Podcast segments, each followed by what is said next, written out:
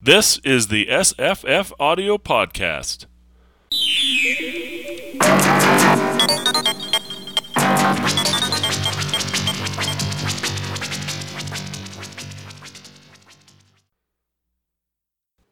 Today's podcast is a reading of Herbert West, Reanimator by H.P. Lovecraft.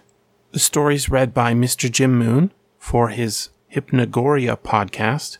The serial runs two hours, and we will be discussing it next week.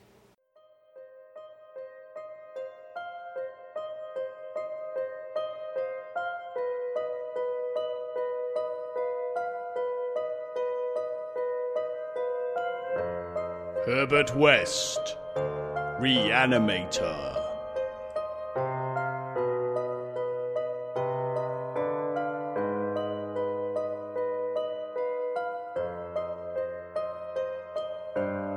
H.P. Lovecraft.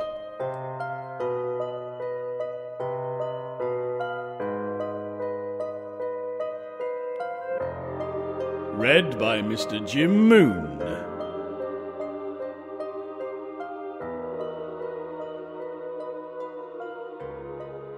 Part 1 From the Dark.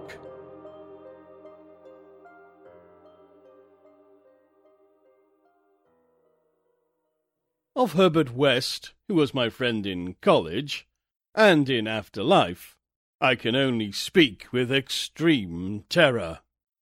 This terror is not due altogether to the sinister manner of his recent disappearance, but was engendered by the whole nature of his life work, and first gained its acute form more than seventeen years ago, when we were in the third year of our course at the Miskatonic University Medical School in Arkham. While he was with me, the wonder and diabolism of his experiments fascinated me utterly, and I was his closest companion. Now that he is gone, and the spell is broken, the actual fear is greater. Memories and possibilities are ever more hideous than realities. The first horrible incident of our acquaintance was with the greatest shock I ever experienced. And it is only with reluctance that I repeat it.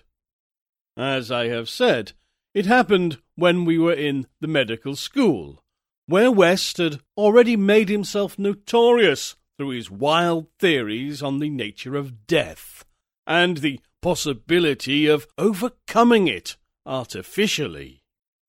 His views, which were widely ridiculed by the faculty and by his fellow students, hinged on the essentially mechanistic nature of life, and concerned means for operating the organic machinery of mankind by calculated chemical action after the failure of natural processes.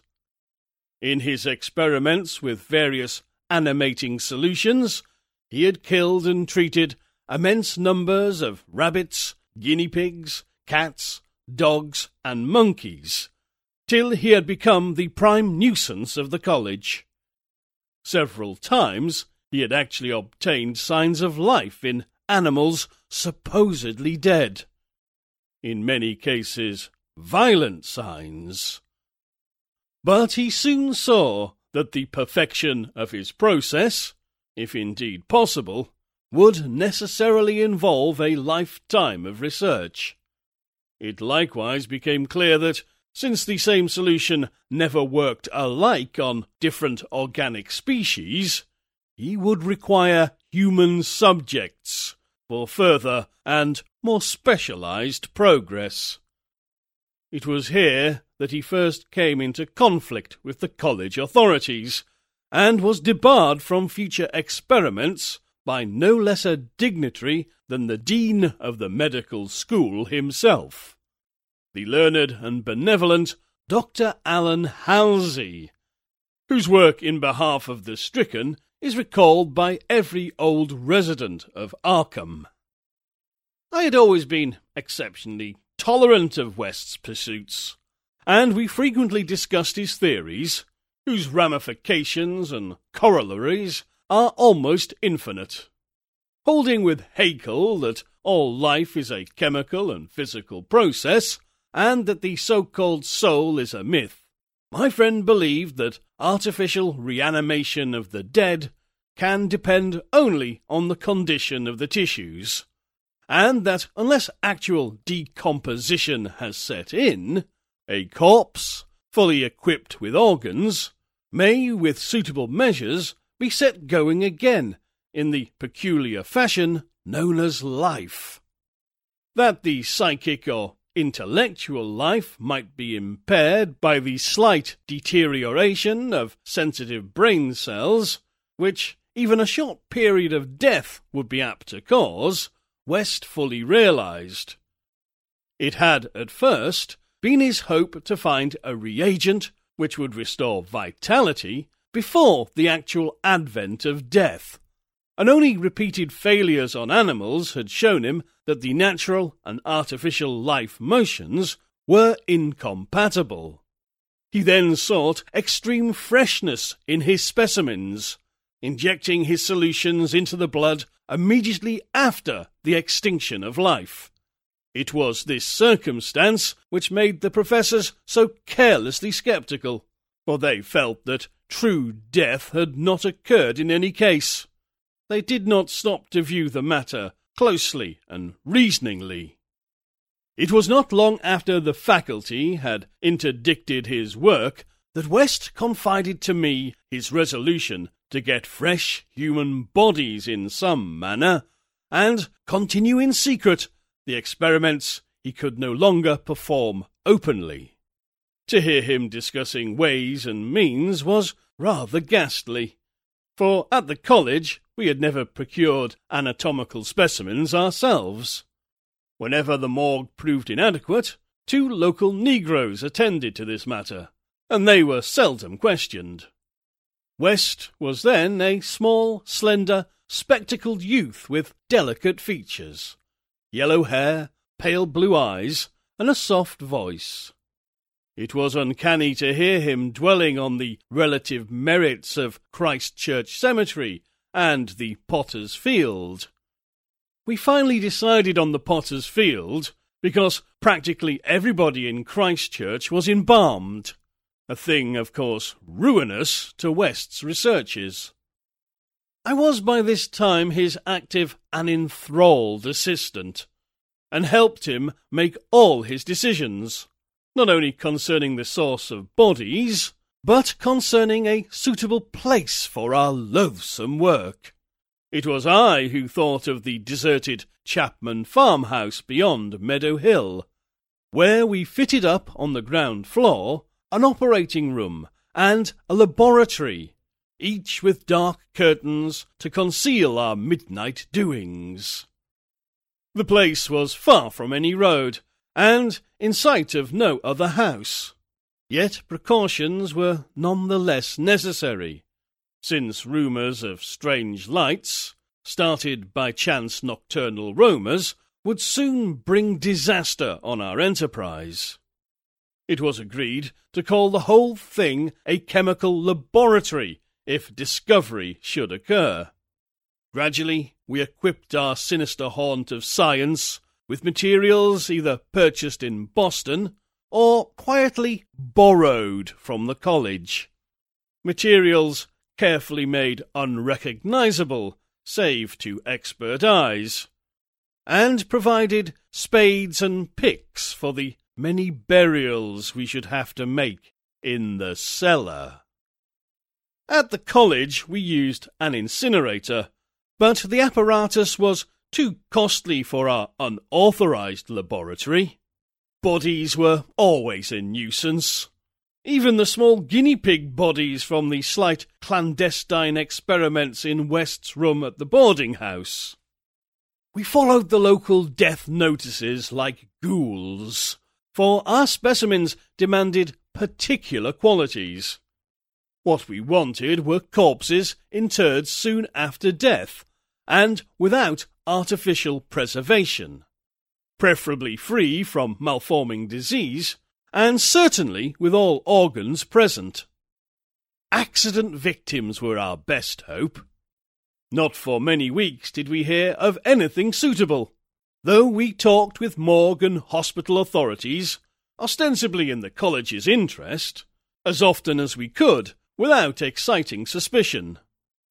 We found that the college had first choice in every case, so that it might be necessary to remain in Arkham during the summer, when only the limited summer school classes were held.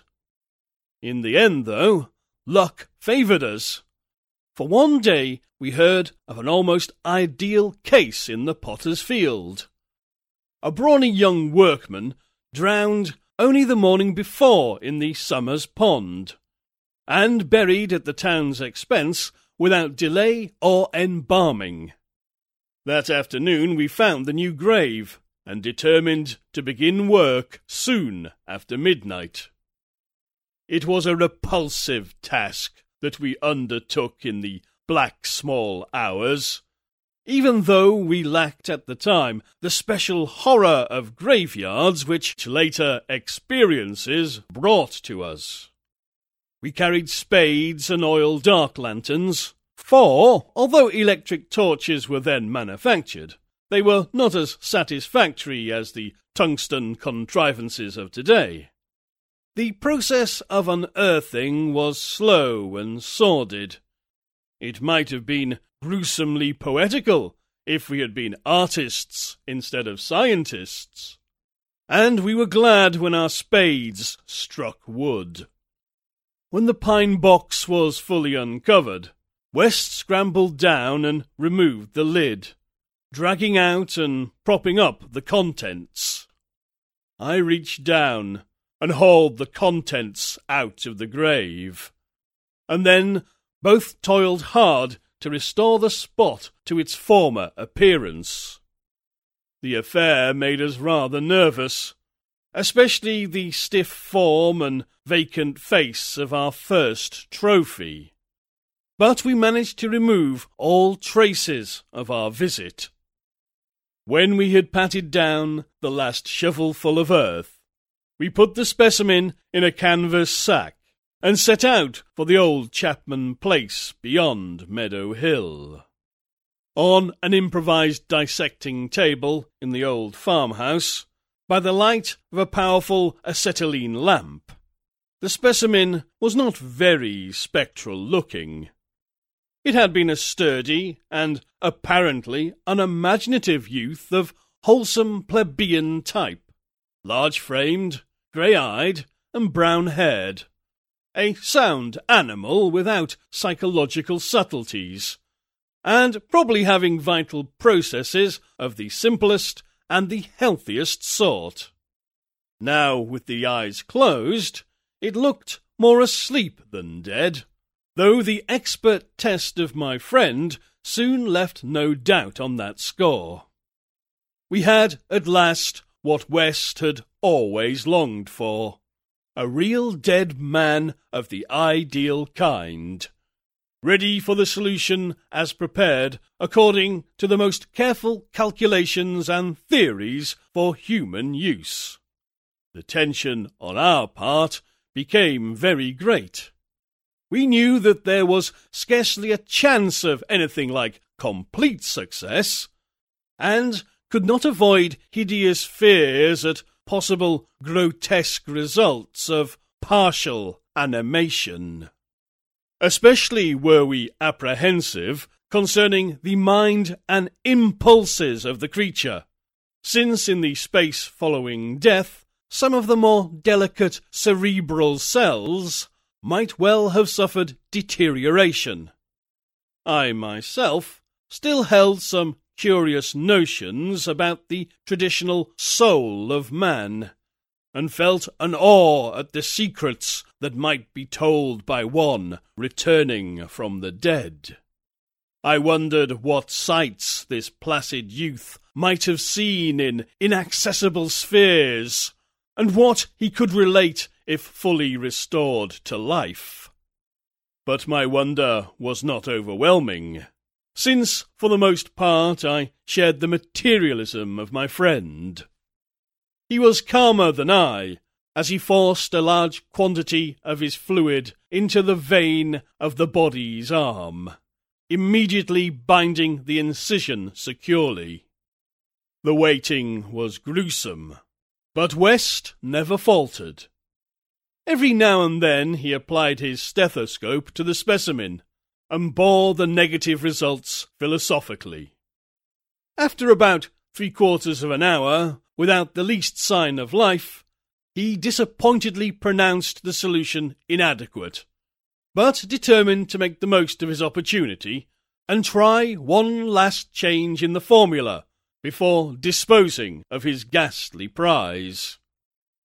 We had that afternoon dug a grave in the cellar, and would have to fill it by dawn. For although we had fixed a lock on the house, we wished to shun even the remotest risk of a ghoulish discovery. Besides, the body would not be even approximately fresh the next night. So taking the solitary acetylene lamp into the adjacent laboratory, we left our silent guest on the slab in the dark, and bent every energy to the mixing of a new solution. The weighing and measuring supervised by West with an almost fanatical care. The awful event was very sudden and wholly unexpected. I was pouring something from one test tube to another and West was busy over the alcohol blast lamp, which had to answer for a Bunsen burner in this gasless edifice. When, from the pitch black room we had left, there burst the most appalling and demoniac succession of cries that either of us had ever heard. Not more unutterable could have been the chaos of hellish sound if the pit itself had opened to release the agony of the damned. For in one inconceivable cacophony was centred all the supernal terror and unnatural despair of animate nature. Human it could not have been. It is not in man to make such sounds and, without a thought of our late employment or its possible discovery, both West and I leapt to the nearest window like stricken animals, overturning tubes, lamp, and retorts, and vaulting madly into the starred abyss of the rural night. I think we screamed ourselves as we stumbled frantically towards the town, though, as we reached the outskirts, we put on a semblance of restraint, just enough to seem like belated revellers staggering home from a debauch. We did not separate, but managed to get to West's room, where we whispered with the gas up until dawn. By then we had calmed ourselves a little with rational theories and plans for investigation, so that we could sleep through the day classes being disregarded. But that evening, two items in the paper, wholly unrelated, made it again impossible for us to sleep. The old deserted Chapman house had, inexplicably, burned to an amorphous heap of ashes. That we could understand because of the upset lamp. Also, an attempt had been made to disturb a new grave in the potter's field, as if by futile and spadeless clawing at the earth. That we could not understand, for we had patted down the mound very carefully. And for seventeen years after that, West would frequently look over his shoulder and complain of fancied footsteps behind him. Now he has disappeared.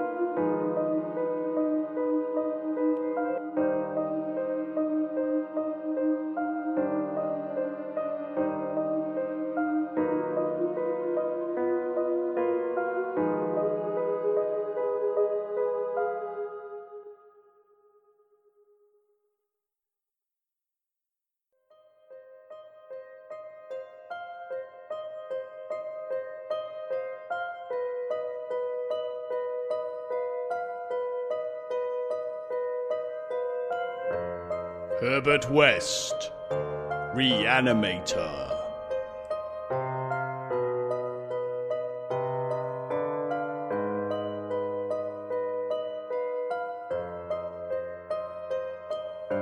By H.P. Lovecraft.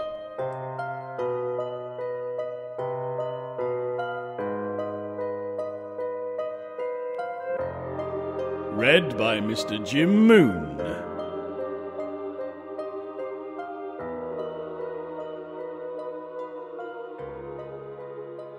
Part 2 The Plague Demon.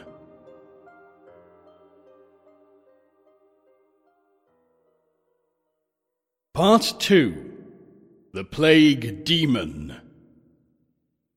I shall never forget that hideous summer sixteen years ago, when, like a noxious efreet from the halls of Eblis, typhoid stalked leeringly through Arkham.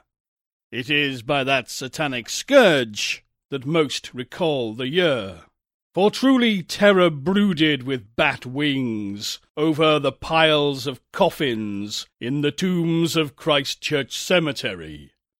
Yet for me, there is a greater horror in that time. A horror known to me alone now that Herbert West has disappeared. West and I were doing postgraduate work in summer classes at the Medical School of Miskatonic University, and my friend had attained a wide notoriety because of his experiments leading towards the revivification of the dead.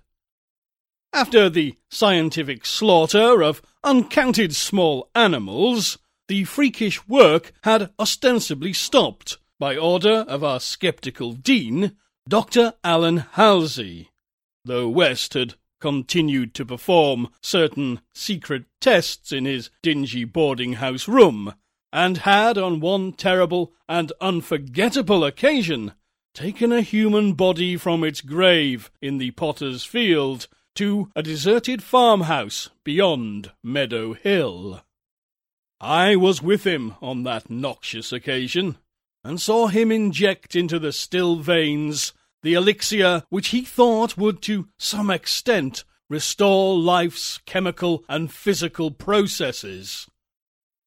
It had ended horribly, in a delirium of fear, which we gradually came to attribute to our own overwrought nerves and West had never afterward been able to shake off a maddening sensation of being haunted and hunted. The body had not been quite fresh enough. It was obvious that to restore normal mental attributes, a body must be very fresh indeed. And the burning of the old house had prevented us from burying the thing. It would have been better if we could have known it was underground. After that experience, West dropped his researches for some time, but the zeal of the born scientist slowly returned. Again he became importunate with the college faculty, pleading for the use of the dissecting room and of fresh human specimens for the work he regarded as so overwhelmingly important. His pleas, however, were wholly in vain, for the decision of Dr. Halsey was inflexible, and the other professors all endorsed the verdict of their leader. In the radical theory of reanimation, they saw nothing but the immature vagaries of a youthful enthusiast, whose slight form, yellow hair, spectacled blue eyes, and soft voice gave no hint of the supernormal almost diabolical power of the cold brain within. I can see him now as he was then, and I shiver. He grew sterner of face, but never elderly. And now Sefton Asylum has had the mishap, and West has vanished.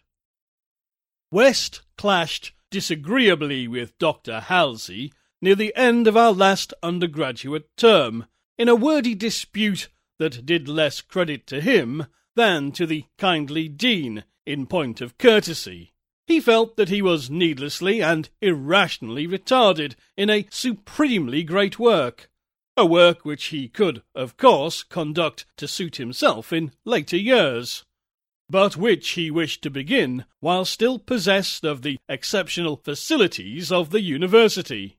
That the tradition bound elders should ignore his singular results on animals and persist in their denial of the possibility of reanimation was inexpressibly disgusting and almost incomprehensible to a youth of West's logical temperament. Only greater maturity could help him understand the chronic mental limitations of the professor doctor type, the product of generations of pathetic puritanism, kindly, conscientious, and sometimes gentle and amiable, but always narrow, intolerant, custom ridden, and lacking in perspective. Age has more charity for these incomplete yet high souled characters, whose worst real vice is timidity, and who are ultimately punished by general ridicule for their intellectual sins. Sins like Ptolemaism, Calvinism, anti Darwinism, anti Nietzscheism, and every sort of Sabbatarianism and sumptuary legislation. West, young, despite his marvellous scientific acquirements, had scant patience with good Dr. Halsey and his erudite colleagues, and nursed an increasing resentment, coupled with a desire to prove his theories to these obtuse worthies in some striking and dramatic fashion. Like most youths, he indulged in elaborate daydreams of revenge, triumph, and final magnanimous forgiveness. And then had come the Scourge, grinning and lethal from the nightmare caverns of Tartarus. West and I had graduated about the time of its beginning, but had remained for additional work at the summer school, so that we were in Arkham when it broke with full demoniac fury upon the town. Though not as yet licensed physicians, we now had our degrees, and were pressed frantically into public service as the numbers of the stricken grew. The situation was almost past management, and deaths ensued too frequently for the local undertakers to fully handle. Burials without embalming were made in rapid succession, and even the Christchurch Cemetery receiving tomb was crammed with coffins of the unembalmed dead.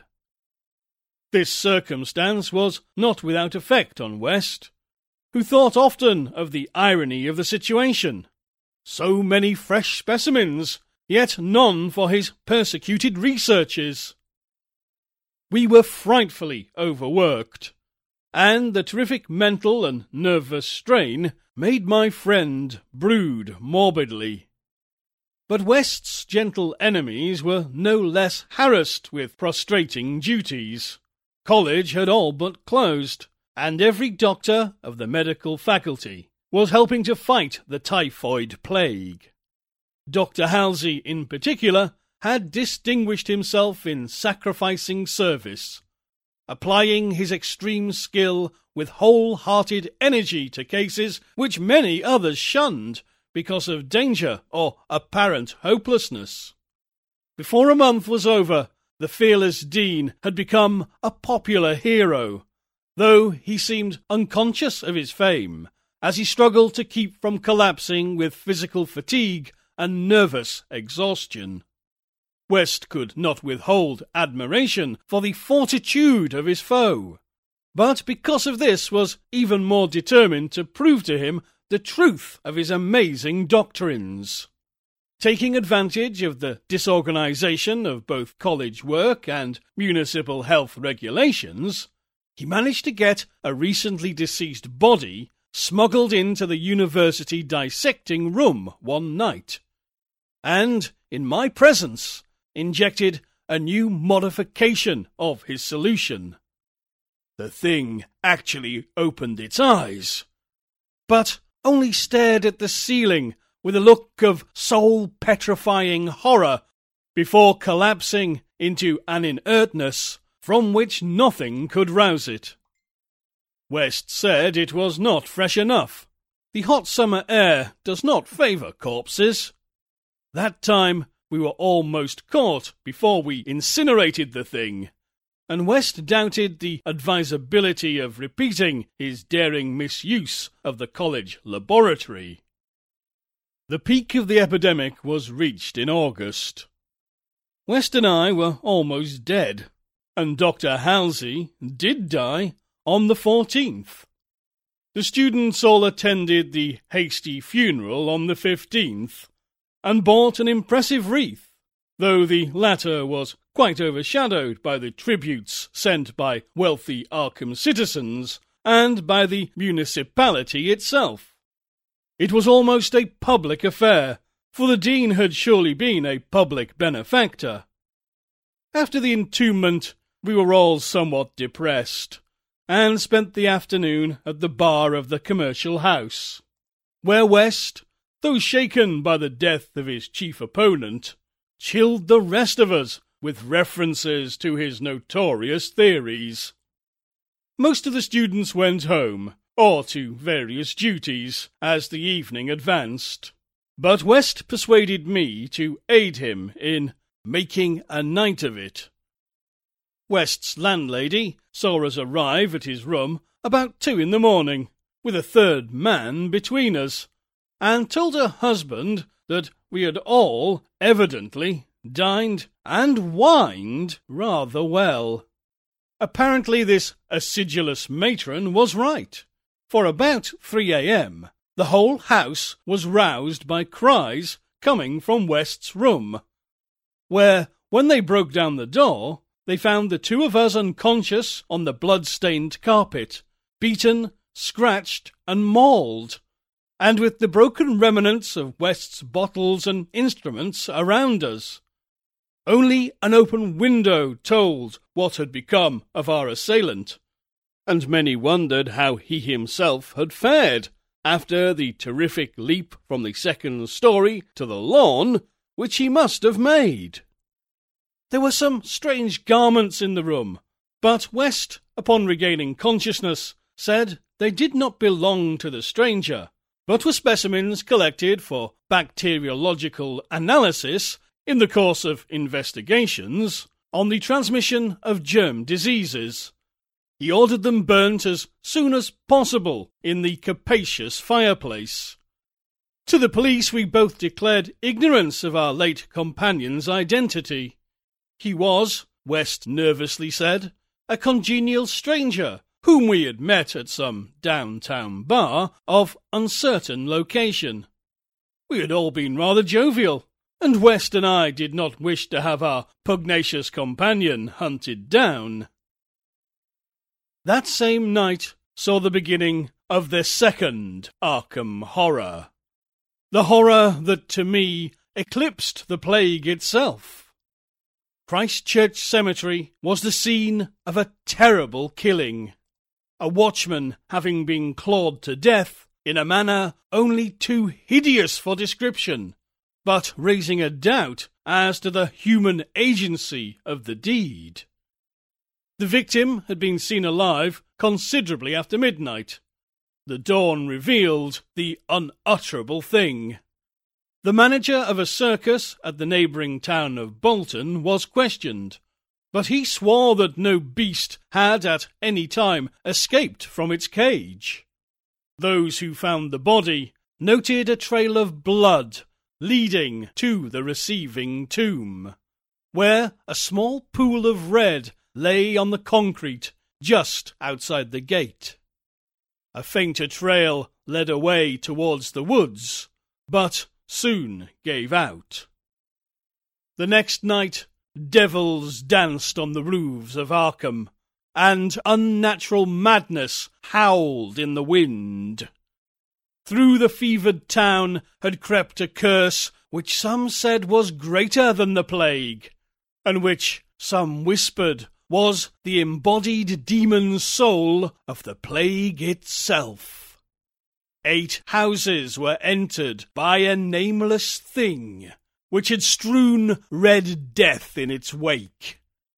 In all, seventeen maimed and shapeless remnants of bodies were left behind by the voiceless, sadistic monster that crept abroad.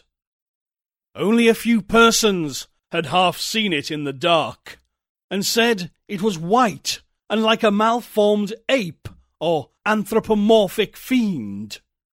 It had not left behind quite all that it had attacked, for sometimes it had been hungry. The number it had killed was fourteen. Three of the bodies had been in stricken homes and had not been alive. On the third night, frantic bands of searchers, led by the police, captured it in a house on Crane Street, near the Miskatonic campus. They had organized the quest with care, keeping in touch by means of volunteer telephone stations. And when someone in the college district had reported hearing a scratching at a shuttered window, the net was quickly spread. On account of the general alarm and the precautions, there were only two more victims, and the capture was effected without major casualties. The thing was finally stopped by a bullet, though not a fatal one, and was rushed to the local hospital amid universal excitement and loathing. For it had been a man. This much was clear, despite the nauseous eyes, the voiceless simianism, and the demoniac savagery. They dressed its wound and carted it to the asylum at Sefton, where it beat its head against the walls of a padded cell for sixteen years, until the recent mishap, when it escaped under circumstances that few like to mention. What had most disgusted the searchers of Arkham was the thing they noticed when the monster's face was cleaned the mocking, unbelievable resemblance to a learned and self-sacrificing martyr who had been entombed but three days before, the late Dr. Allan Halsey, public benefactor and dean of the medical school of Miskatonic University. To the vanished Herbert West, and to me, the disgust and horror were supreme. I shudder tonight as I think of it, shudder even more than I did that morning when West muttered through his bandages, Damn it, it wasn't quite fresh enough.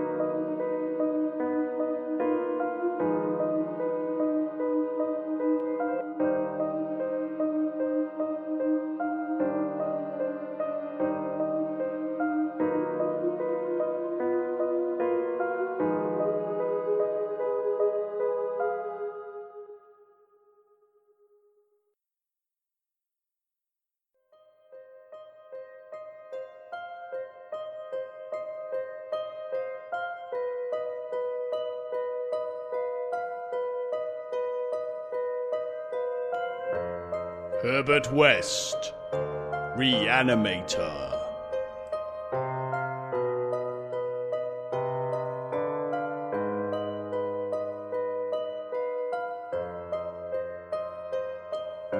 By H.P. Lovecraft.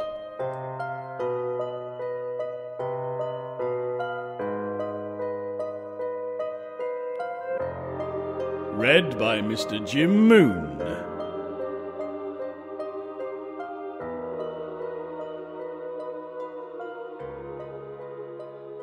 3 Six Shots by Moonlight.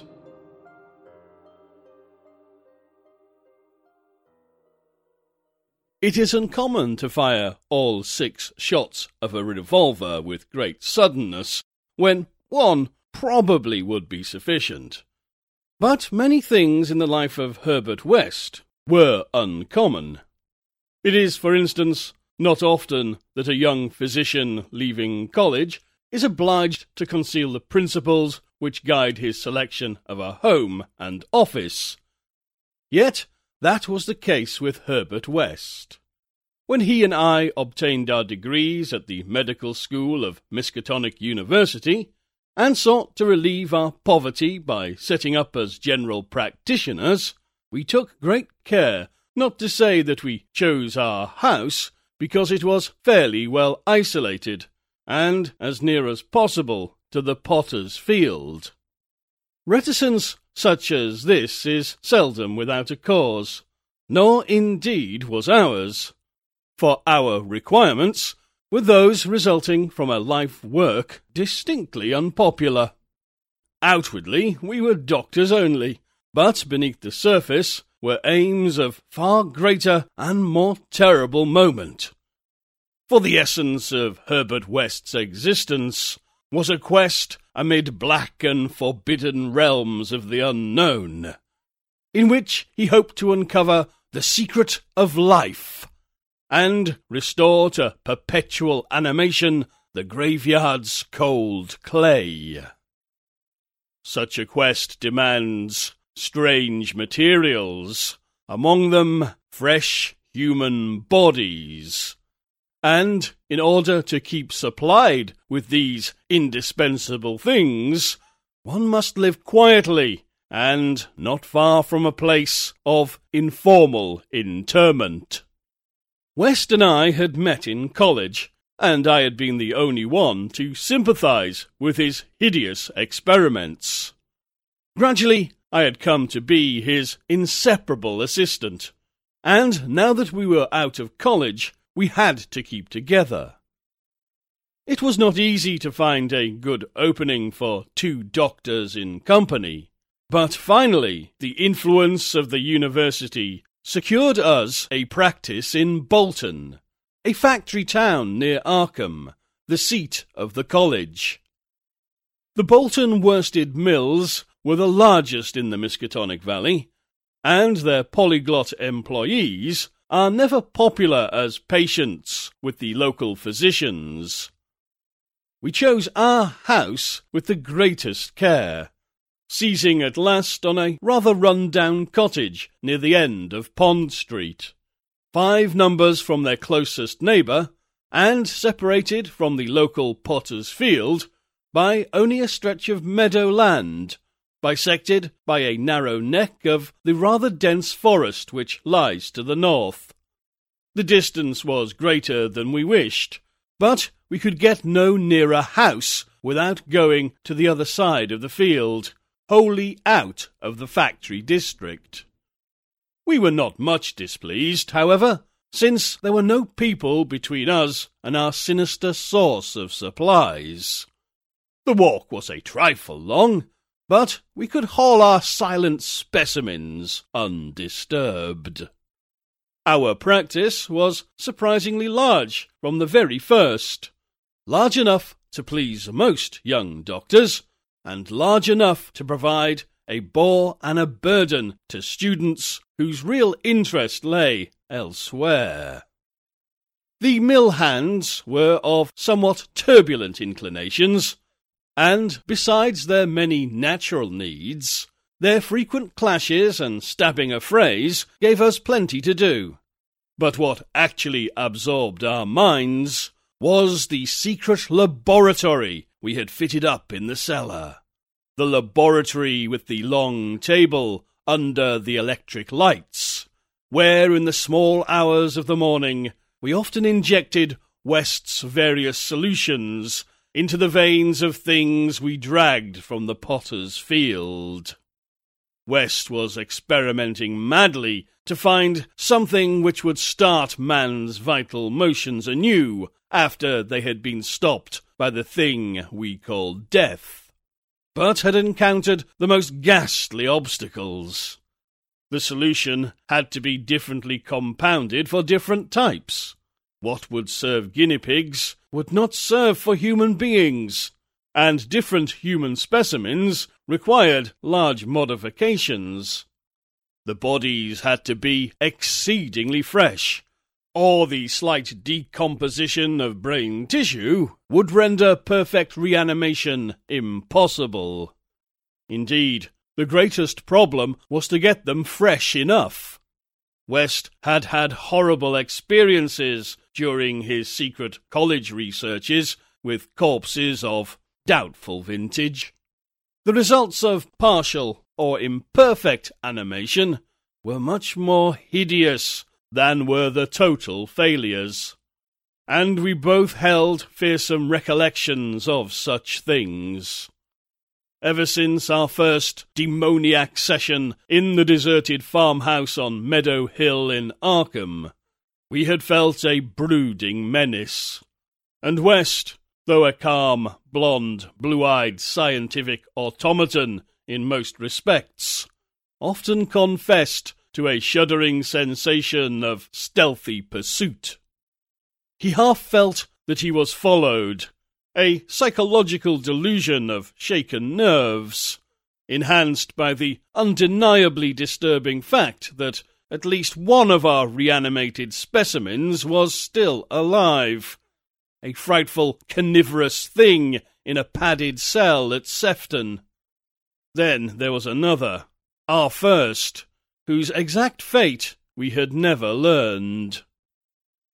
We had fair luck with specimens in Bolton, much better than in Arkham. We had not been settled a week before we got an accident victim on the very night of burial, and made it open its eyes with an amazingly rational expression before the solution failed.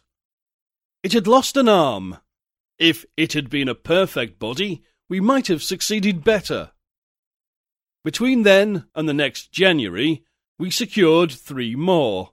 One total failure, one case of marked muscular motion, and one rather shivery thing. It rose itself and uttered a sound. Then came a period when luck was poor. Interments fell off, and those that did occur were of specimens either too diseased or too maimed for use. We kept track of all the deaths and their circumstances with systematic care. One March night, however, we unexpectedly obtained a specimen which did not come from the potter's field.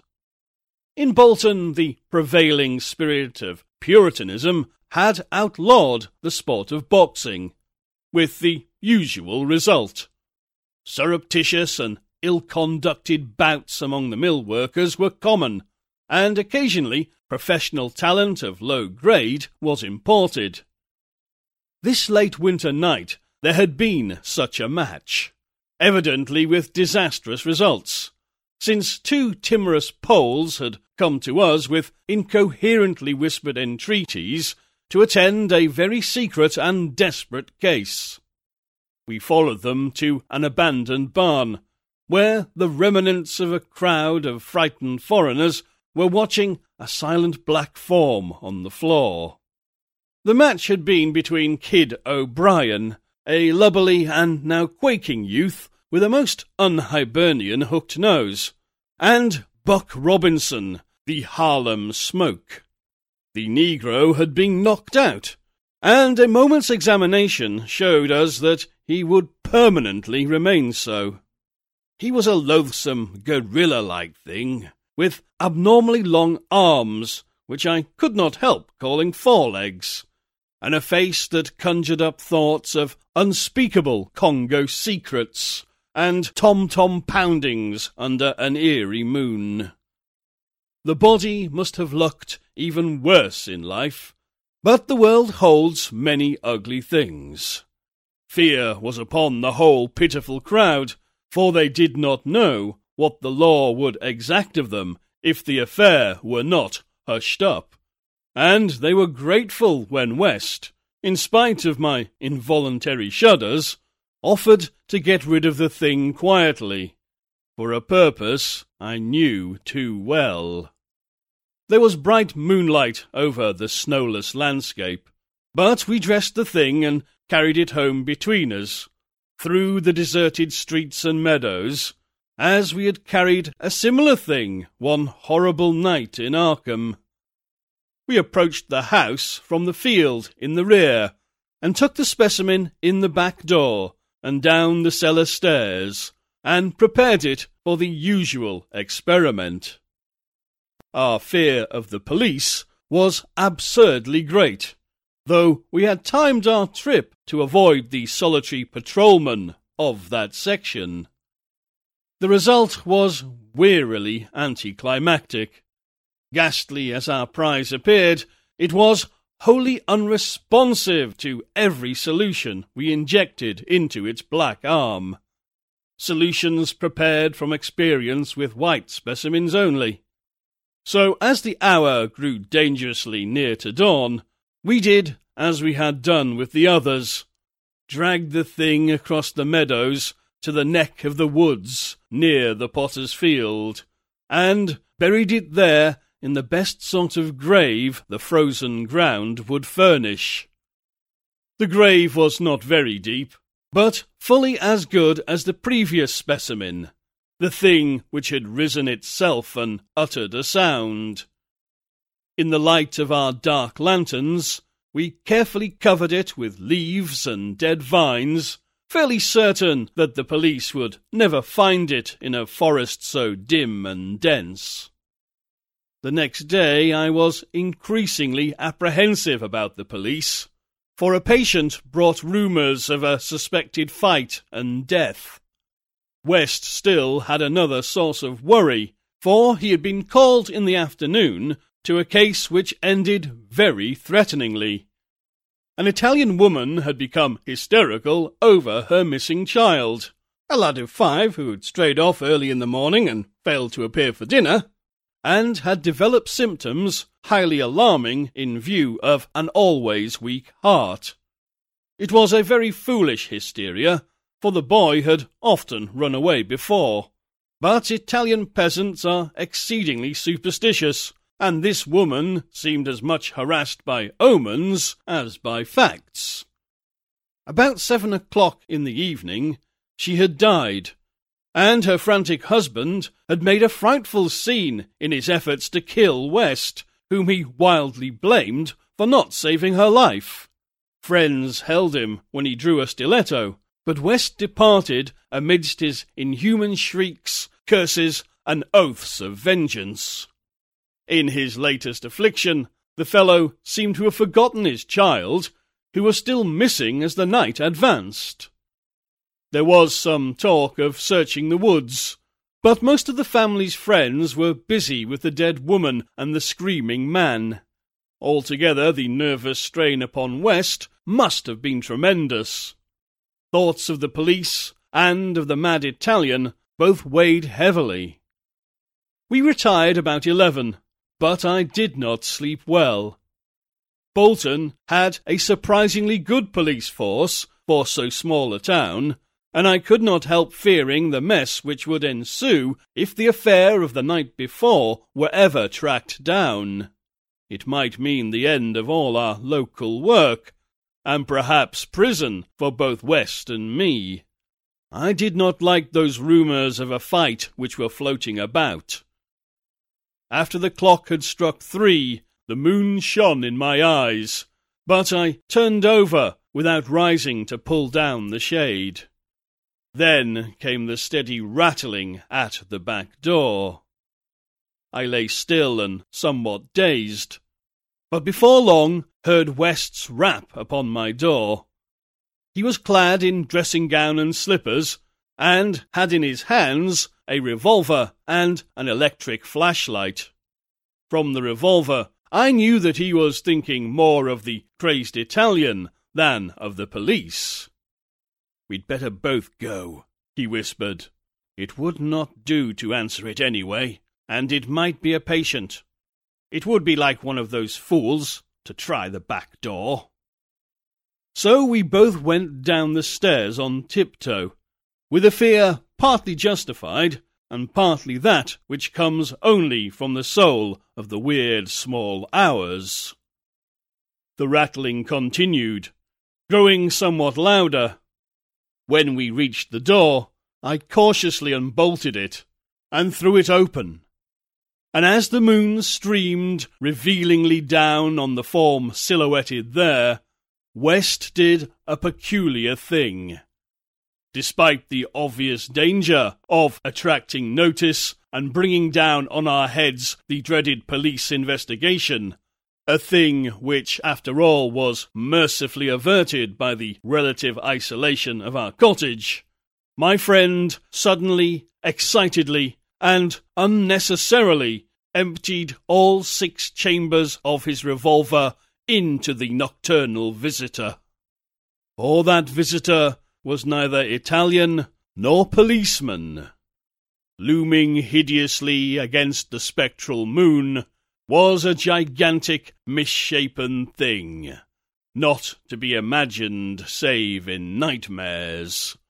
A glassy-eyed, ink-black apparition nearly on all fours, covered with bits of mould, leaves and vines, foul with caked blood, and having between its glistening teeth a snow-white, terrible cylindrical object, terminating in a tiny hand.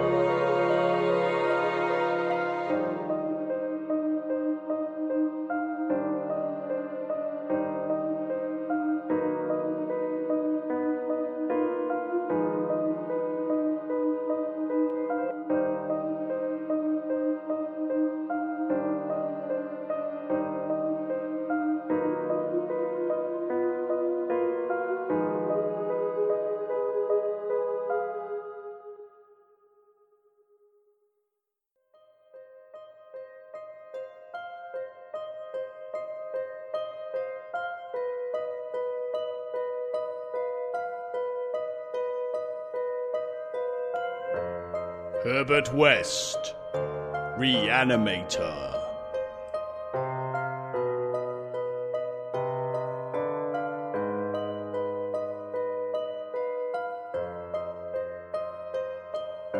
By H.P. Lovecraft.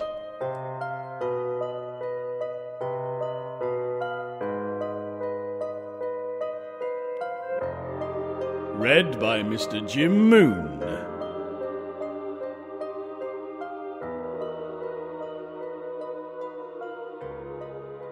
Part 4 The Scream of the Dead.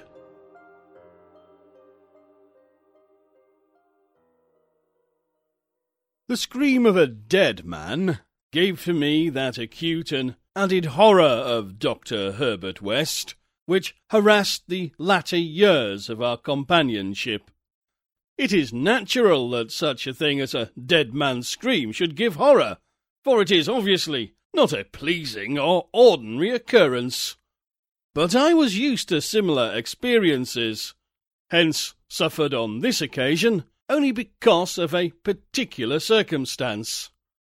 And, as I have implied, it was not of the dead man himself that I became afraid. Herbert West, whose associate and assistant I was, possessed scientific interests far beyond the usual routine of a village physician. That was why, when establishing his practice in Bolton, he had chosen an isolated house near the potter's field. Briefly and brutally stated, West's sole absorbing interest was of a field study of the phenomena of life and its cessation, leading towards the reanimation of the dead through injections of an excitant solution.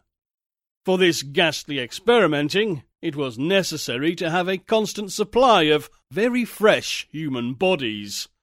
Very fresh because even the least decay hopelessly damaged the brain structure. And human because we found that the solution had to be compounded differently for different types of organisms. Scores of rabbits and guinea pigs had been killed and treated, but their trail was a blind one. West had never fully succeeded because he had never been able to secure a corpse sufficiently fresh. What he wanted were bodies from which vitality had only just departed, bodies with every cell intact and capable of receiving again the impulse towards that mode of motion called life. There was hope that this second and artificial life might be made perpetual by repetitions of the injection. But we had learned that an ordinary natural life would not respond to the action. To establish the artificial motion, natural life must be extinct. The specimens must be very fresh, but genuinely dead. The awesome quest had begun when West and I were students at the Miskatonic University Medical School in Arkham, vividly conscious for the first time of the thoroughly mechanical nature of life. That was seven years before, but West looked scarcely a day older now. He was small, blond, clean shaven, soft voiced, and spectacled, with only an occasional flash of a cold blue eye to tell of the hardening and growing fanaticism of his character under the pressure of his terrible investigations.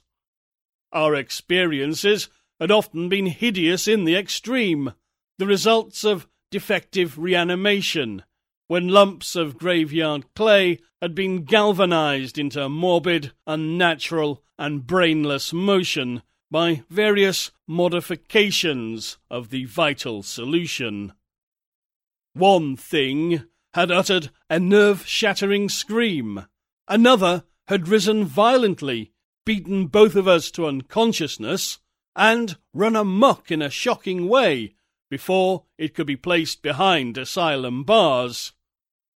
Still another, a loathsome African monstrosity, had clawed out of its shallow grave and done a deed.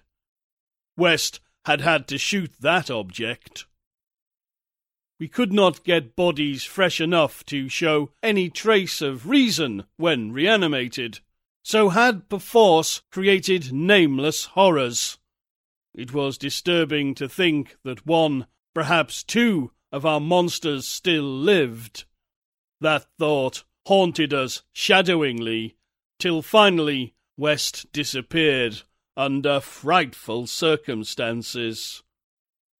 But at the time of the scream in the cellar laboratory of the isolated Bolton cottage, our fears were subordinate to our anxiety for extremely fresh specimens. West was more avid than I, so that it almost seemed to me that he looked half covetously at any very healthy living physique. It was in July 1910 that the bad luck regarding specimens began to turn.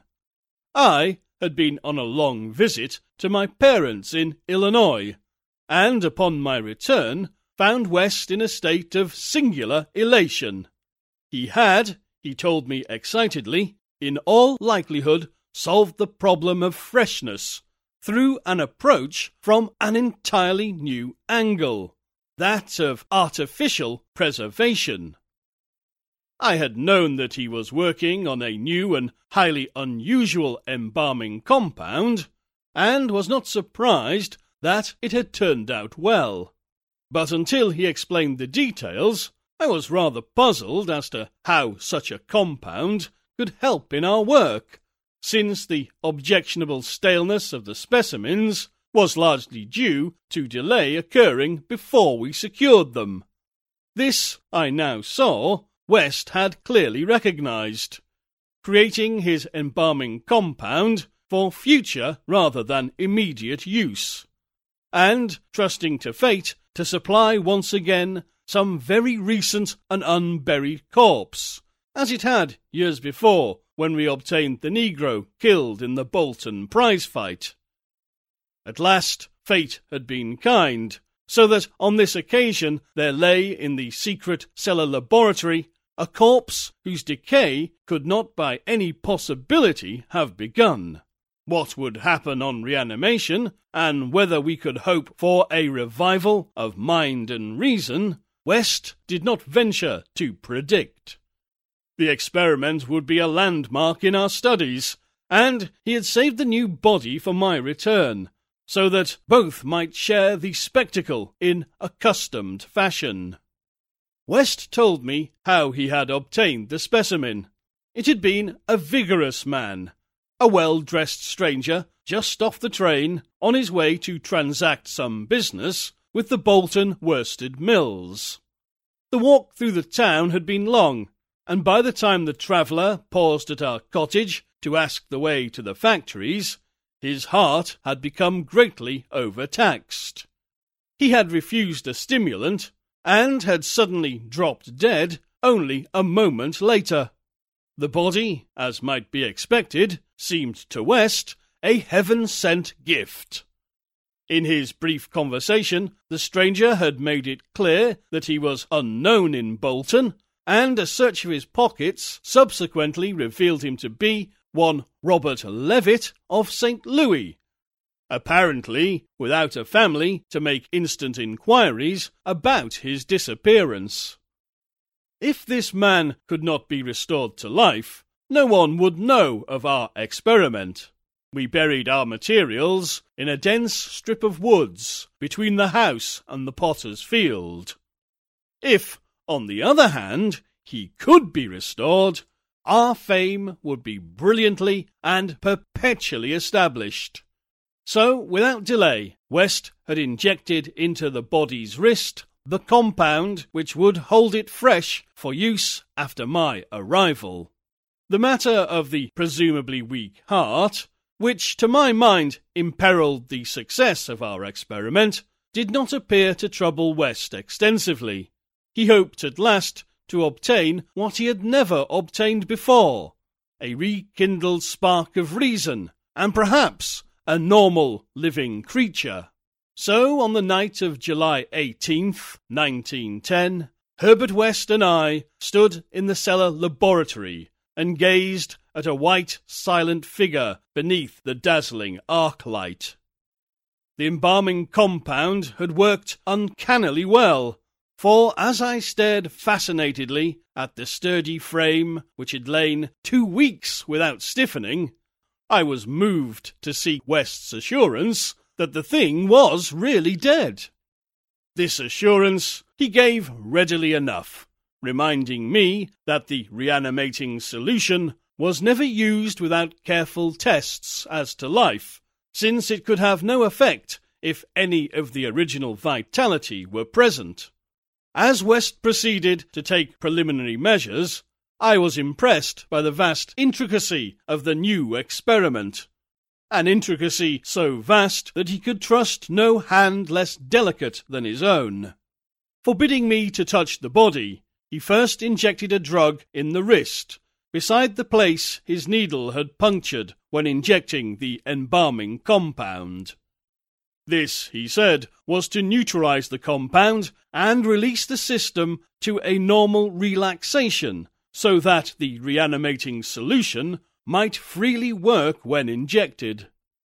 Slightly later, when a change and a gentle tremor seemed to affect the dead limbs, West stuffed a pillow like object violently over the twitching face, not withdrawing it until the corpse appeared to be quiet and ready for our attempt at reanimation.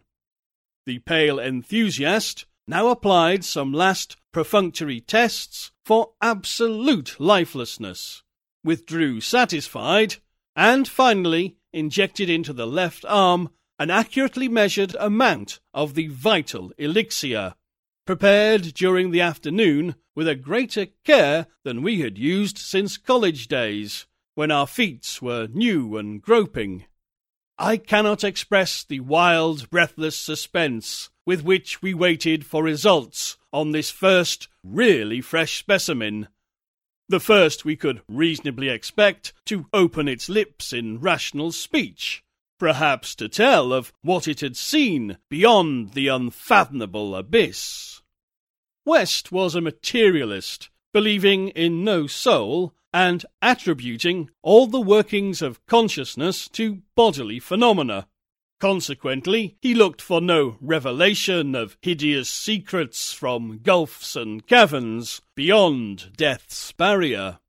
I did not wholly disagree with him theoretically, yet held vague instinctive remnants of the primitive faith of my forebears, so that I could not help eyeing the corpse with a certain amount of awe and terrible expectation. Besides, I could not extract from my memory that hideous, inhuman shriek we heard on the night we tried our first experiment in the deserted farmhouse at Arkham. Very little time had elapsed before I saw the attempt was not to be a total failure. A touch of colour came to cheeks hitherto chalk white, and spread out under the curiously ample stubble of sandy beard. West, who had his hand on the pulse of the left wrist, suddenly nodded significantly, and, almost simultaneously, a mist appeared on the mirror inclined above the body's mouth. There followed a few spasmodic muscular motions, and then an audible breathing and visible motion of the chest. I looked at the closed eyelids and thought I detected a quivering. Then the lids opened, showing eyes that were grey, calm, and alive, but still unintelligent and not even curious. In a moment of fantastic whim, I whispered questions to the reddening ears, questions of other worlds of which the memory might still be present. Subsequent terror drove them from my mind, but I think the last one, which I repeated, was, Where have you been? I do not yet know whether I was answered or not, for no sound came from the well shaped mouth. But I do know that at that moment I firmly thought the thin lips moved silently forming syllables which I would have vocalized as only now, if that phrase possessed any sense or relevancy. At that moment, as I say, I was elated with the conviction that the one great goal had been attained, and that for the first time a reanimated corpse had uttered distinct words impelled by actual reason. In the next moment, there was no doubt about the triumph. No doubt that the solution had truly accomplished, at least temporarily, its full mission of restoring rational and articulate life to the dead. But in that triumph, there came to me the greatest of all horrors. Not horror of the thing that spoke, but of the deed that I had witnessed, and of the man with whom my professional fortunes were joined. For that very fresh body, at last writhing into full and terrifying consciousness, with eyes dilated at the memory of its last scene on earth, threw out its frantic hands in a life and death struggle with the air, and, suddenly collapsing into a second and final dissolution from which there could be no return, screamed out the cry that will ring eternally in my aching brain. Help! Keep off, you cursed little tow headed fiend! Keep that damned needle away from me!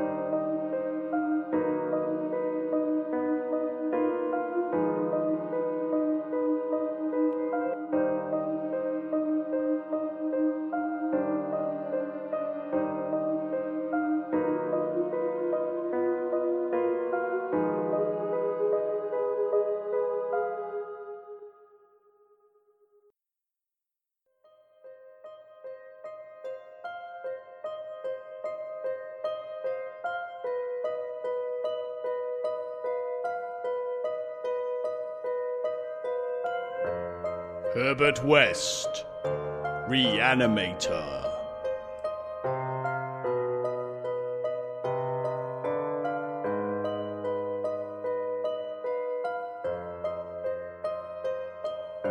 By H.P. Lovecraft.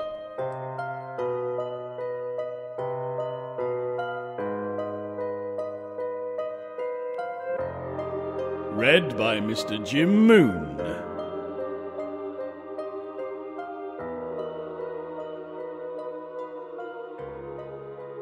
Part 5 The Horror from the Shadows.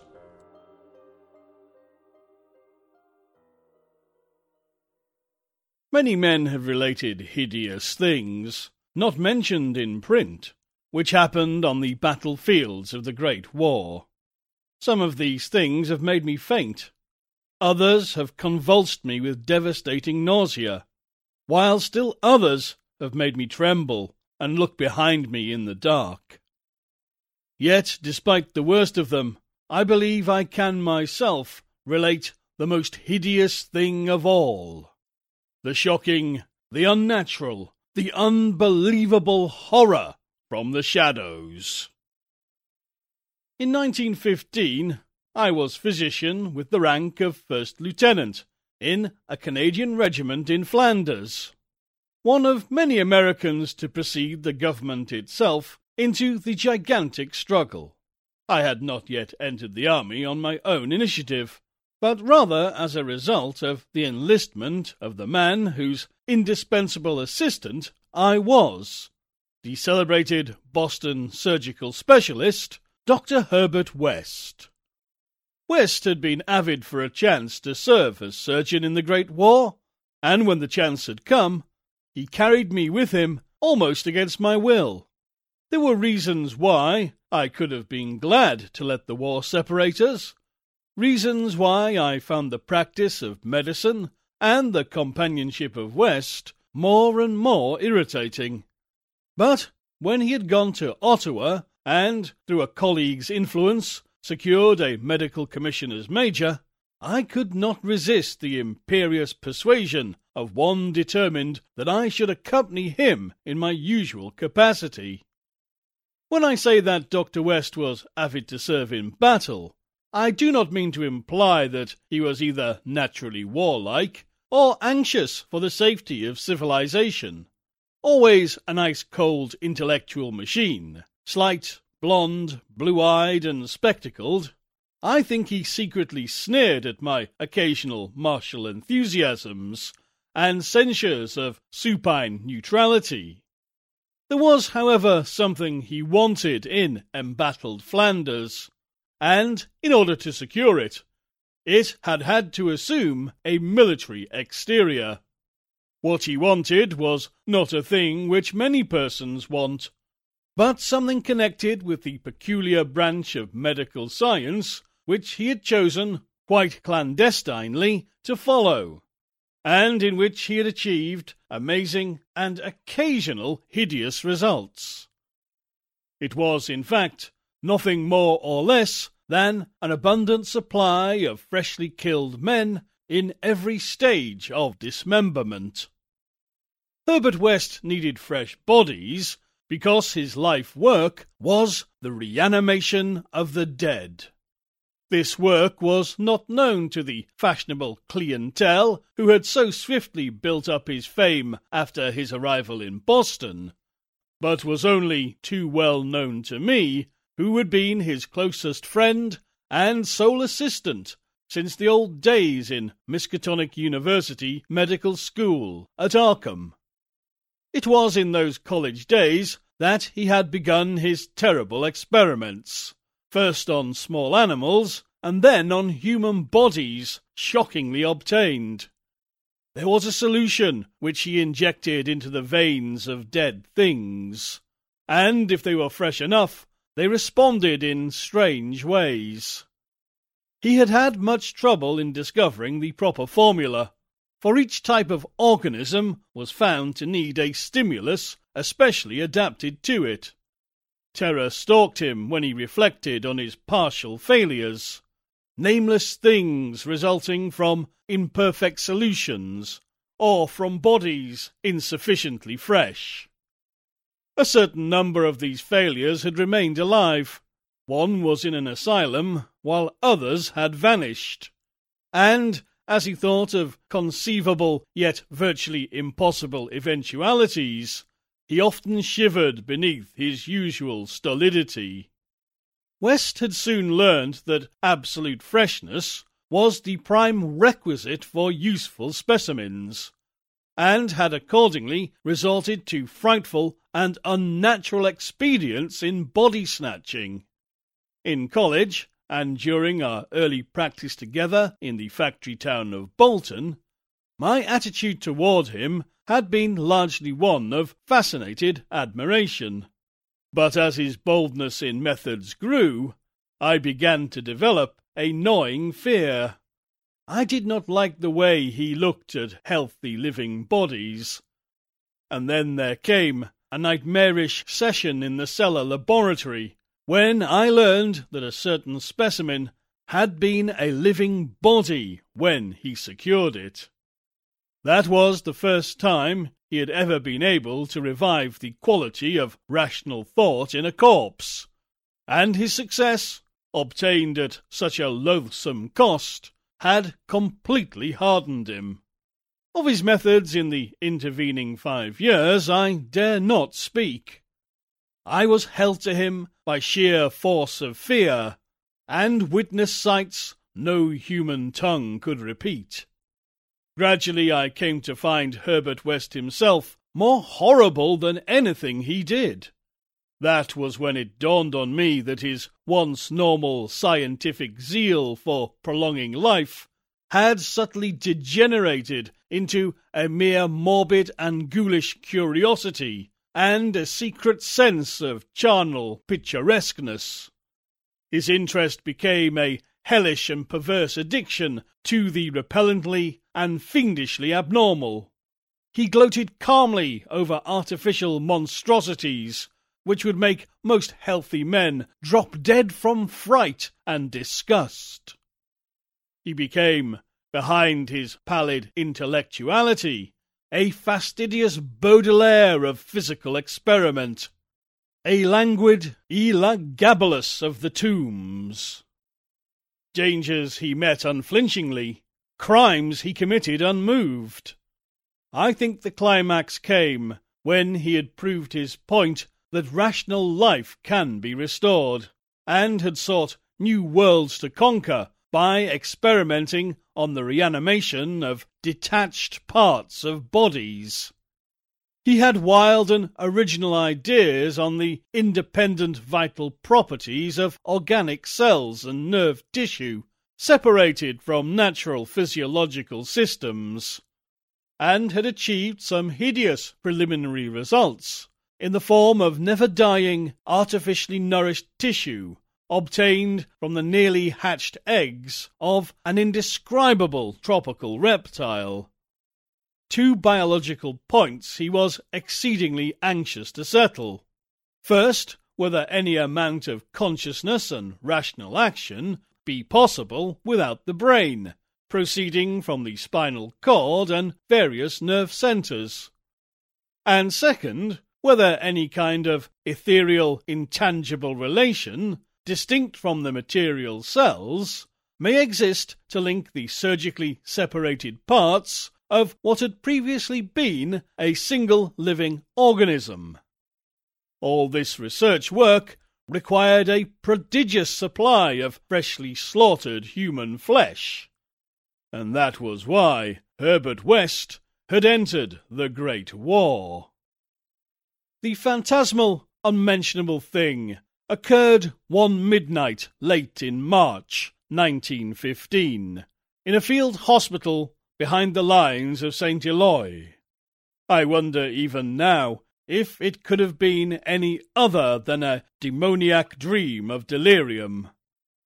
West had a private laboratory in an east room of the barn like temporary edifice assigned to him on his plea that he was devising new and radical methods for the treatment of hitherto hopeless cases of maiming.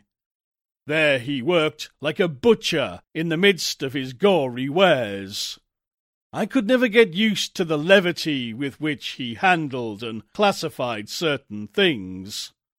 At times he actually did perform marvels of surgery for the soldiers, but his chief delights were of a less public and philanthropic kind, requiring many explanations of sounds which seemed peculiar even amidst the babble of the dead. Among these sounds were frequent revolver shots, surely not uncommon on a battlefield, but distinctly uncommon in a hospital. Dr. West's reanimated specimens were not meant for long existence or a large audience. Besides human tissue, West employed much of the reptile embryo tissue which he had cultivated with such singular results.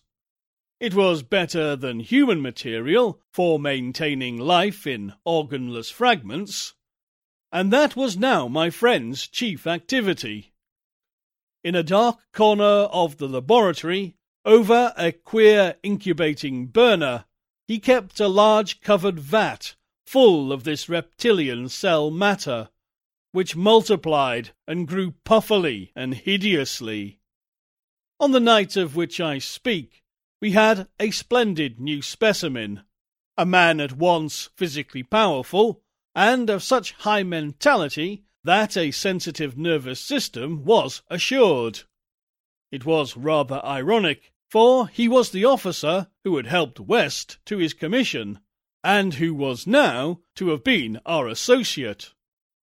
Moreover, he had in the past secretly studied the theory of reanimation to some extent under West. Major Sir Eric Moreland Clapham Lee, DSO, was the greatest surgeon in our division, and had been hastily assigned to the St. Eloi sector when news of the heavy fighting reached headquarters. He had come in an aeroplane, piloted by the intrepid Lieutenant Ronald Hill, only to be shot down when directly over his destination. The fall had been spectacular and awful. Hill was unrecognizable afterward, but the wreck yielded up the great surgeon in a nearly decapitated, but otherwise intact, condition. West had greedily seized the lifeless thing which had once been his friend and fellow scholar, and I shuddered when he finished severing the head, placed it in his hellish vat of pulpy reptile tissue to preserve it for future experiments, and proceeded to treat the decapitated body on the operating table. He injected new blood, joined certain veins, arteries, and nerves in the headless neck and closed the ghastly aperture with engrafted skin from an unidentified specimen which had borne an officer's uniform. I knew what he wanted to see if this highly organized body could exhibit, without its head, any of the signs of mental life which had distinguished Sir Eric Moreland Clapham Lee. Once a student of reanimation, this silent trunk was now gruesomely called upon to exemplify it. I can still see Herbert West under the sinister electric light as he injected his reanimating solution into the arm of the headless body. The scene I cannot describe. I should faint if I tried it, for there is madness in a room full of classified charnel things with blood and lesser human debris almost ankle deep on the slimy floor, and with the hideous reptilian abnormalities sprouting, bubbling, and baking over a winking bluish green spectre of dim flame in a far corner of black shadows. The specimen, as West repeatedly observed, had a splendid nervous system. Much was expected of it, and as a few twitching motions began to appear, I could see the feverish interest on West's face.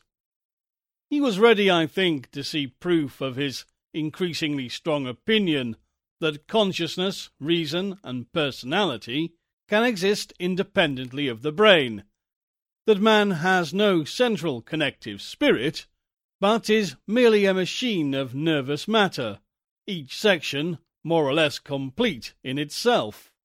In one triumphant demonstration, West was about to relegate the mystery of life to the category of myth. The body now twitched more vigorously, and beneath our avid eyes commenced to heave in a frightful way. The arms stirred disquietingly, the legs drew up, and various muscles contracted in a kind of repulsive writhing. Then the headless thing threw out its arms in a gesture which was unmistakably one of desperation. An intelligent desperation apparently sufficient to prove every theory of Herbert West. Certainly the nerves were recalling the man's last act in life, and the struggle to get free of the falling aeroplane. What followed, I shall never positively know. It may have been wholly an hallucination from the shock caused at that instant by the sudden and complete destruction of the building in a cataclysm of German shell fire. Who can gainsay it, since West and I were the only proved survivors? West liked to think that, before his recent disappearance. But there were times when he could not, for it was queer that we both had the same hallucination. The hideous occurrence itself was very simple, notable only for what it implied. The body on the table had risen with a blind and terrible groping, and we had heard a sound. I should not call that sound a voice, for it was too awful. Yet its timbre was not the most awful thing about it. Neither was its message. It had merely screamed, Jump, Ronald! For God's sake, jump! The awful thing was its source for it had come from the large covered vat in that ghoulish corner of crawling black shadows.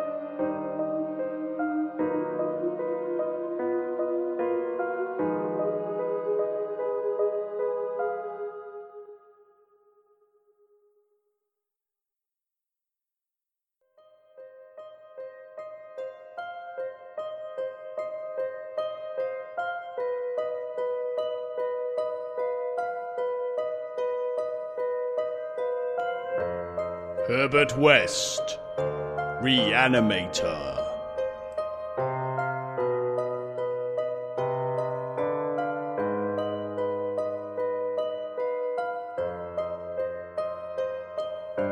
By H.P. Lovecraft.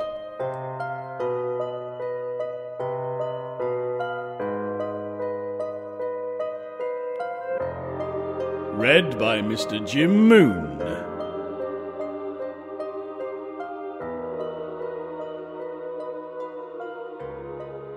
Part 6 The Tomb Legions.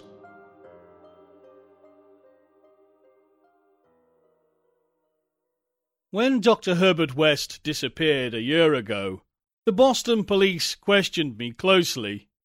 They suspected that I was holding something back, and perhaps suspected graver things. But I could not tell them the truth, because they would not have believed it. They knew indeed that West had been connected with activities beyond the credence of ordinary men, for his hideous experiments in the reanimation of dead bodies had long been too extensive to admit of perfect secrecy. But the final soul shattering catastrophe held elements of demoniac fantasy which make even me doubt the reality of what I saw. I was West's closest friend and only confidential assistant. We had met years before in medical school, and from the first I had shared his terrible researches. He had slowly tried to perfect a solution which, injected into the veins of the newly deceased, would restore life. A labour demanding an abundance of fresh corpses, and therefore involving the most unnatural actions. Still more shocking were the products of some of the experiments. Grisly masses of flesh that had been dead, but that West waked to a blind, brainless, nauseous animation. These were the usual results, for in order to reawaken the mind, it was necessary to have specimens so absolutely fresh that no decay could possibly affect the delicate brain cells. This need for very fresh corpses had been West's moral undoing. They were hard to get by, and one awful day he had secured his specimen while it was still alive and vigorous. A struggle, a needle, and a powerful alkaloid had transformed it into a very fresh corpse. And the experiment had succeeded for a brief and memorable moment. But West had emerged with a soul calloused and seared, and a hardened eye which sometimes glanced with a kind of hideous and calculating appraisal at men of especially sensitive brain and especially vigorous physique. Towards the last, I became acutely afraid of West, for he began to look at me that way. People did not seem to notice his glances, but they noticed my fear, and, after his disappearance, used that as a basis for some absurd suspicions. West, in reality, was more afraid than I, for his abominable pursuits entailed a life of furtiveness and dread of every shadow. Partly it was the police he feared, but sometimes his nervousness was deeper and more nebulous, touching on certain indescribable things into which he had injected a morbid life, and from which he had not seen that life depart. He usually finished his experiments with a revolver, but a few times he had not been quick enough. There was that first specimen, on whose rifled grave marks of clawing were later seen. There was also that Arkham professor's body, which had done cannibal things before it had been captured and thrust unidentified into a madhouse cell at Sefton, where it beat the walls for sixteen years. Most of the other possibly surviving results were things less easy to speak of. For in later years, West's scientific zeal had degenerated to an unhealthy and fantastic mania, and he had spent his chief skill in vitalizing not entire human bodies, but isolated parts of bodies, or parts joined to organic matter other than human. It had become fiendishly disgusting by the time he disappeared. Many of the experiments could not even be hinted at in print. The Great War, through which both of us served as surgeons, had intensified this side of West. In saying that West's fear of his specimens was nebulous, I have in mind particularly its complex nature. Part of it came merely from knowing of the existence of such nameless monsters, while another part arose from apprehension of the bodily harm they might, under certain circumstances, do him. Their disappearance added horror to the situation.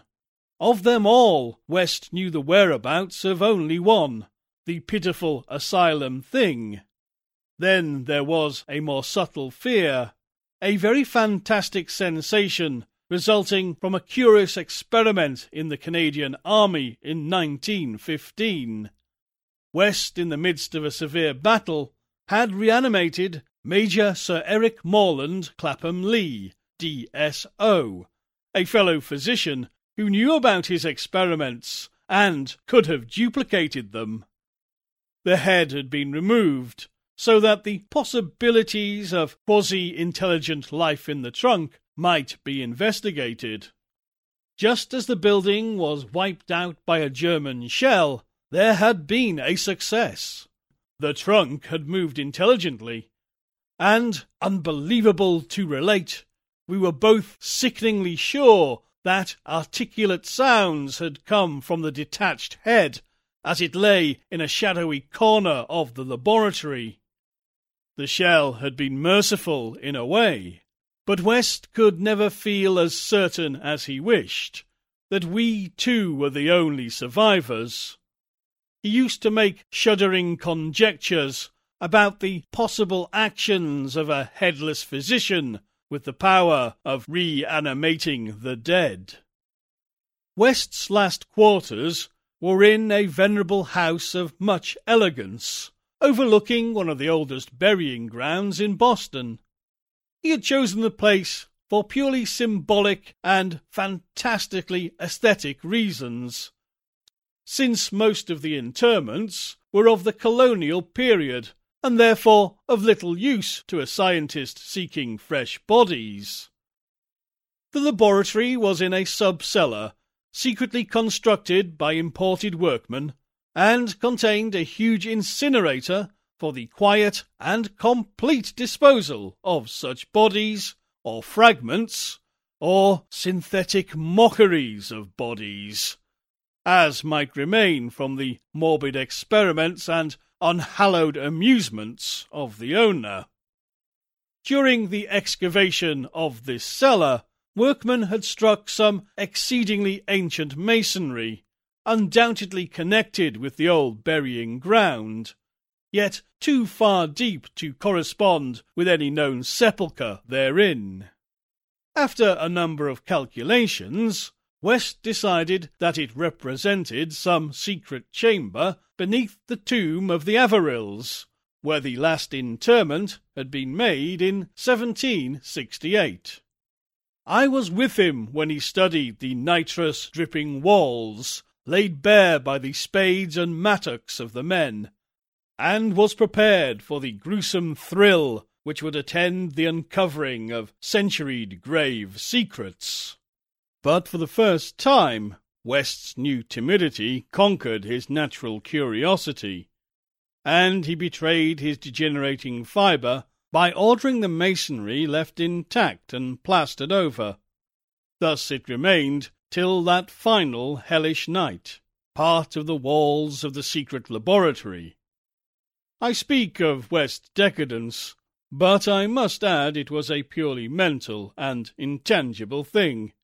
Outwardly he was the same to the last calm, cold, slight, and yellow haired, with spectacled blue eyes, and a general aspect of youth which years and fears never seemed to change. He seemed calm even when he thought of that clawed grave and looked over his shoulder, even when he thought of the carnivorous thing that gnawed and pawed at Sefton bars. The end of Herbert West began one evening in our joint study when he was dividing his curious glance between the newspaper and me.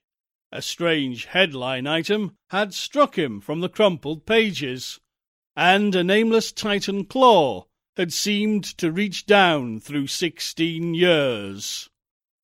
Something fearsome and incredible had happened at Sefton Asylum, fifty miles away, stunning the neighborhood and baffling the police. In the small hours of the morning, a body of silent men had entered the grounds, and their leader had aroused the attendants. He was a menacing military figure who talked without moving his lips, and whose voice seemed almost ventriloquially connected with an immense black case he carried. His expressionless face was handsome to the point of radiant beauty, but had shocked the superintendent when the hall light fell on it, for it was a wax face with eyes of painted glass. Some nameless accident had befallen this man. A larger man guided his steps, a repellent hulk whose bluish face seemed half eaten away by some unknown malady. The speaker had asked for the custody of the cannibal monster committed from Arkham sixteen years before, and upon being refused, gave a signal which precipitated a shocking riot. The fiends had beaten, trampled, and bitten every attendant who did not flee, killing four, and finally succeeding in the liberation of the monster. Those victims who could recall the event without hysteria swore that the creatures had acted less like men than like unthinking automata guided by the wax faced leader. By the time help could be summoned, every trace of the men and of their mad charge had vanished. From the hour of reading this item until midnight, West sat almost paralyzed. At midnight, the doorbell rang, startling him fearfully. All the servants were asleep in the attic, so I answered the bell. As I have told the police, there was no wagon in the street, but only a group of strange looking figures bearing a large square box, which they deposited in the hallway after one of them had grunted in a highly unnatural voice. Express prepaid. They filed out of the house with a jerky tread, and as I watched them go, I had the odd idea that they were turning toward the ancient cemetery on which the back of the house abutted. When I slammed the door after them, West came downstairs and looked at the box. It was about two feet square and bore West's correct name and present address. It also bore the inscription from Eric Moreland Clapham Lee, St. Eloi, Flanders. Six years before in Flanders, a shelled hospital had fallen upon the headless, reanimated trunk of Dr. Clapham Lee, and upon the detached head, which, perhaps, had uttered articulate sounds. West was not even excited now. His condition was more ghastly. Quickly, he said, It's the finish. But let's incinerate this. We carried the thing down to the laboratory, listening. I do not remember many particulars. You can imagine my state of mind. But it is a vicious lie to say it was Herbert West's body which I put into the incinerator. We both inserted the whole unopened wooden box and closed the door and started the electricity. Nor did any sound come from the box after all. It was West who first noticed the falling plaster on that part of the wall where the ancient tomb masonry had been covered up. I was going to run, but he stopped me. Then I saw a small black aperture, and felt a ghoulish wind of ice, and smelled the charnel bowels of a putrescent earth.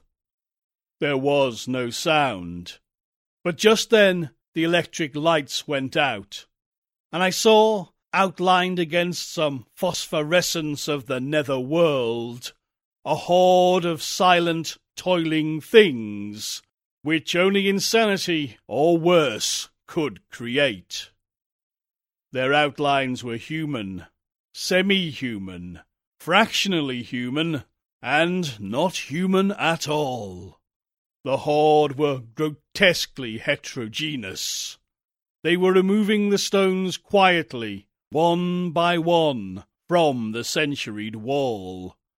And then, as the breach became large enough, they came out into the laboratory in single file, led by a talking thing with a beautiful head made of wax. A sort of mad eyed monstrosity behind the leader seized on Herbert West. West did not resist or utter a sound. Then they all sprang at him and tore him to pieces before my eyes, bearing the fragments away into that subterranean vault of fabulous abominations. West's head was carried off by the wax headed leader, who wore a Canadian officer's uniform.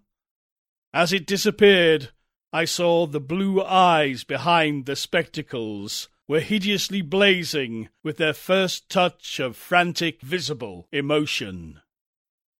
Servants found me unconscious in the morning. West was gone. The incinerator contained only unidentifiable ashes. Detectives have questioned me. But what can I say? The Sefton tragedy they will not connect with West. Not that, nor the men with the box, whose existence they deny. I told them of the vault, and they pointed to the unbroken plaster wall and laughed. So I told them no more. They imply that I am either a madman or a murderer. Probably I am mad. But I might not be mad if those accursed tomb legions had not been so silent.